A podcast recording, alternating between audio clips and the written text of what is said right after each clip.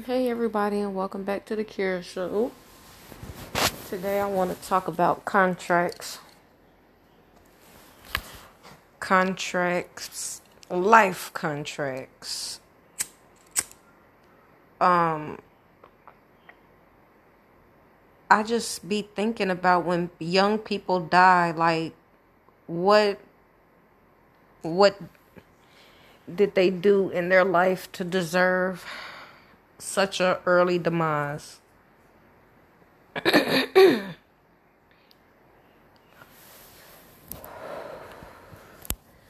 My brother was killed in 2018 and the last couple months of his life building up to July 13th was chaotic.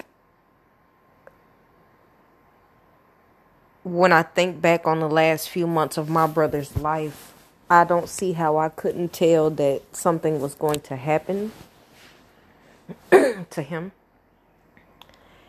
I think we overlook the signs. I'm a criminal justice major. I'm in school for criminal justice. I'm studying criminal minds. And um I used to want to be a homicide detective, but I'm too emotional for that. So I switched to the criminal behavior because I feel like if you could talk to a criminal before they commit an act, you know, it starts with the thought. The thought of them even wanting to commit a crime. What is making them want to do that?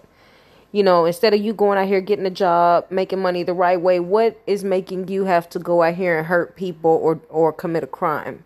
So if you can get to them before they even reach that thought that they have to do that, then we can, you know, we can have some some crime reduction around this motherfucker. That's what I switched my major to. But when I was doing criminal justice, um, for being a homicide detective, um, we had classes about death and um I you know, I believe in metaphysical the metaphysical and reincarnation and all that type of stuff. So when people die, um I go back and I look at the last couple of months on their life. Like if I if I have access to their Facebook, I'll go back and look on the last couple couple of months of their life and it's always the same thing like it's a trend. People especially on Facebook people write posts that that without them saying so it's a cry for help. Uh my kid's grandmother um not a couple a couple months back um one of her friends daughters killed herself. She had lost her baby. Um her baby was born sick and her baby ended up passing away. And um she ended up taking her own life because I guess she just couldn't deal with the fact that her daughter was gone. So I've known this girl for since I was with my kid's father. So from like I met them around 2011 and after her baby died, I could tell with her she was off. I noticed it. I believe everybody noticed it. Just people don't know how to approach the situation the the couple times that she did come around, I seen it on her. Like I say in every single episode, I'm real big on body language and reading. I don't listen to what you say. I'm I'm, I'm watching you. so every time she would come over there, I seen it on her. And I went on her Facebook after she passed away, and I just went back a couple months back on her post and I just got upset because how could people not tell that this girl was losing it? People see these cries for help and then they ignore it like I see a lot of posts every day about how people need to shut up and quit telling all your business on Facebook and stuff like that. Some people, that's the only outlet that they have to vent. It pissed me the fuck off. I had a um an assignment to do. And in my criminal justice group on Facebook, um, they have a group on Facebook where, you know, we talk about cases like cases that have happened that's in the news or if somebody knows somebody that got killed or something like that then you know we discuss the situation or whatever it was a, a girl on there that was a part of our discussion one day and this girl had been getting her ass beat by her boyfriend for years had all these kids with him and her family knew about the situation and they did nothing they treated it like oh well she's still with him so you know obviously she wants to be treated that way. So they ignored all the all these, you know, all this girl's cries for help. I can only imagine how many times she tried to call somebody in her family or one of her friends and they brushed her off because of whatever reason. And they talked about it in the comments like she had friends and family on there speaking. but um, during the quarantine, she ended up losing her job, which made her really depressed because she was stuck at home with her husband and he was whooping her. So, um, she lost her job. She had to start staying at home with him. And guess what ended up happening? Not even a month into the quarantine, he killed her. He killed her and hid her body. Went to file a missing persons report at the police office and said that they had um, they had a disagreement and she just left him with the kids. And that's what them motherfuckers do every single time. The husbands or boyfriends that kill their girlfriends or their wives, they say that shit every single time.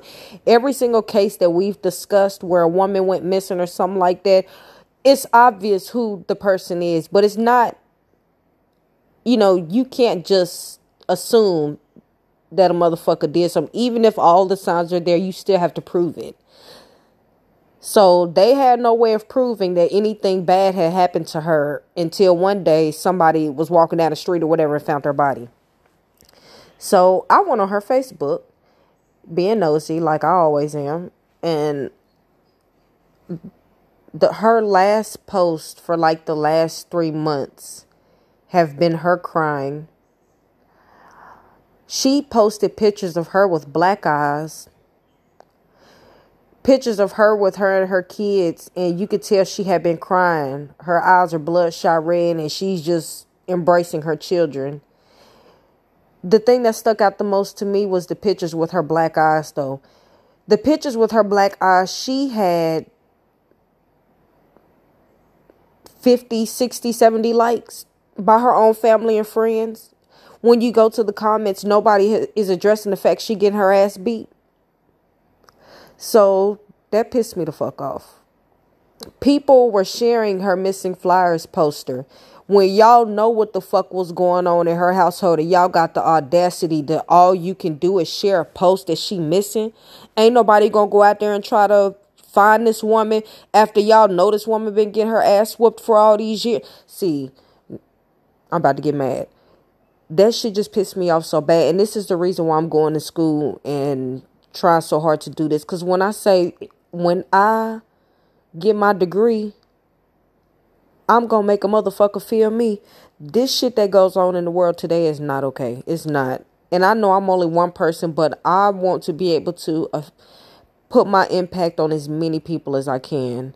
Because this shit has to stop. It's pitiful it really made me go even harder after it happened to my brother because I've always had a fascination for criminal justice and just, you know, law enforcement and all of that. And it's just been some crazy shit happening all my life that makes me think that this is my life mission. When I was a kid, I used to every Saturday night, um, when, when whenever my brothers and sisters would go to bed, I would sit up and wait till eight o'clock at night so that I could watch America's Most Wanted with John Walsh. That was my favorite TV show when I was a kid. And everybody and I know my parents used to think, why is this child six, seven, eight years old watching stuff like this that she don't even understand? And I knew exactly what John Walsh was talking about. Everything that I didn't understand that they were saying, I would write it down and Google it. And we had dial up back then. So I'm talking about that's that's how old this shit is. That's how real that shit is. I was a child. We had dial up internet and I would Google stuff that I seen him talk about or people that I seen him talk about so that I could figure out for myself why somebody, you know, why this person did what they did. I'm telling you, y'all, I was the truth as a kid. As I got older, um, as I got older, just seeing things around me that happened made me want to go into criminal justice even more.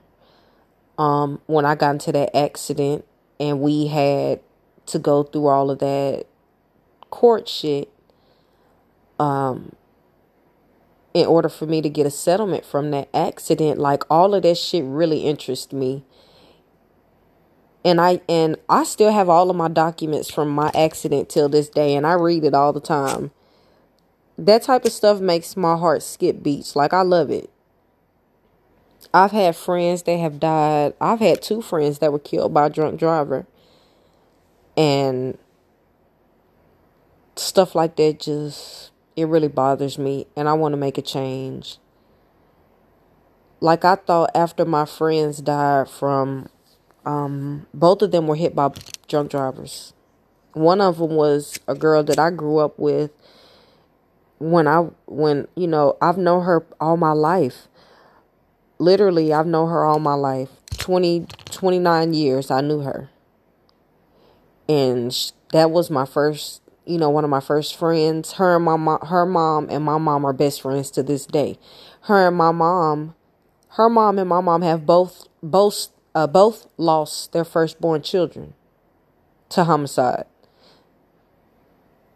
Hers was vehicular homicide and my brother was shot in the head during a robbery.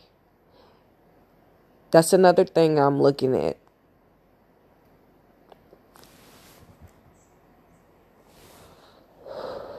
When I see all this stuff on the news that I watch, I try not to watch the news because it really fucks with my emotions that things are going on in the world and nobody seems to really care about it. I I really can't I rarely rarely rarely watch the news. I'll read a news report before I watch it because my emotions can't handle it. Like I, I could be watching the news and somebody got killed or something like that, and I bust out crying because it's just like, I don't know. I'm just very emotional when it comes to stuff like that. That's the reason why I had to quit. Um, I had to quit my, uh, my homicide investigator program because they will be in there showing us clips of things that have happened around my city, like people who have got killed or, you know, crime scenes and stuff like that. And I used to cry my eyes out in class. Everybody would be looking at me like I'm crazy. Like, girl, why are you in this class if you can't even, I'm serious, y'all can't deal with it. But when it comes to judging someone and making them pay for their crimes, I want to be a part of that because it, you it's not okay to be out here mm. Taking other folks' kids away. Like people don't know how deep that shit is. When my brother died, when the investigators came to my house and told me um, that my brother, he told me and my dad that my brother was dead, I literally felt like my soul left my body. So I can imagine when other people, imagine how my mom felt. That's her first child, the first person that taught her how to be a mother. So imagine all these people in the world that get that knock on their door every day that they they child or they brother or they sister somebody's dead. I'm telling you that's that's not something i would wish on anybody. When they came and told me i couldn't do nothing but scream. I literally ran around my whole neighborhood just screaming when I found out about my homegirl that got hit by the drunk driver, I did the same thing. I almost got hit by a car because I was so upset. And I, I No, I knew I wasn't supposed to be overreacting like that, but when I'm telling y'all, my body just went into straight grief mode and I literally just I I just ran. Ran and cried until I couldn't run and cry no more. My brother had to come find me and drag me in the house, like seriously. So imagine all that everybody somebody somebody feels that feeling literally every minute. Right now somebody's getting a knock on their door, somebody got killed or somebody's deceased. Think about all this shit being brought out into the universe. All that all that bad energy every minute of the day. There's 30 days in mo- in most months. 365 days in a year. I'm 30 years old. And people have been getting killed since before I was even thought of. And all of that energy is going into the universe. I believe that's what makes me so emotional. I, I don't. Mm-mm.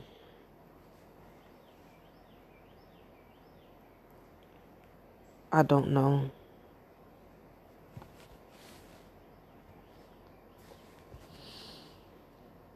It's upsetting, to say the least.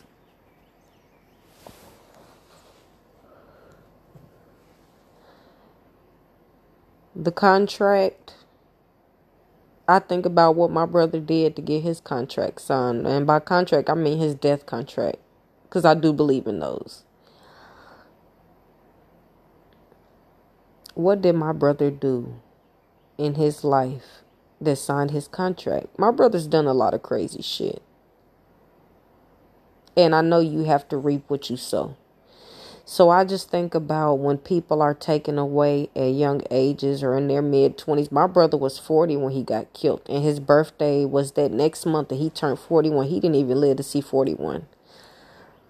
But I know my brother had to reap what he sowed in this life and then that makes you worried for other people that you know are are not on the good track. And you think about all the bad shit they've done. I hear one day they're gonna have to uh pay for that. Mothers with sons that are um that are on the wrong going down the wrong path um I believe that's the reason why most mothers give up on their sons. That's a different type of heartache, I'm sure. My kids aren't old enough for me to understand that, but to have your children, which we feel like is our life outside of our bodies, to know that they're going down a path that we have tried everything to stop them from going down and they're still going and there's nothing we could do, that feeling of helplessness, I couldn't imagine. I could.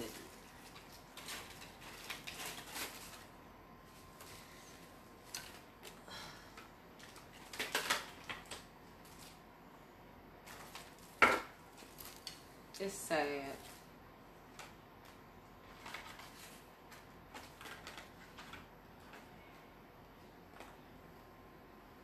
But it's life. I gotta pay the price someday. I just hate my brother had to pay his early. Well, it ain't early because whatever date he was destined for, that was it. It wasn't no stopping it. So, yeah, I've accepted that. And I feel better knowing that energy never dies and he's he's he'll always be here. It's just his physical body that's not here for us to be able to see and know that he's okay. We just have to go by vibes that we get. So that's the most difficult part of grief. Um, yeah. But that's enough rambling for me. I I didn't even know this was gonna last twenty minutes, but it did. But it did. So I'm gonna end this here. Thank you for listening to me ramble. And until next time, I will talk to y'all guys later. Thank you.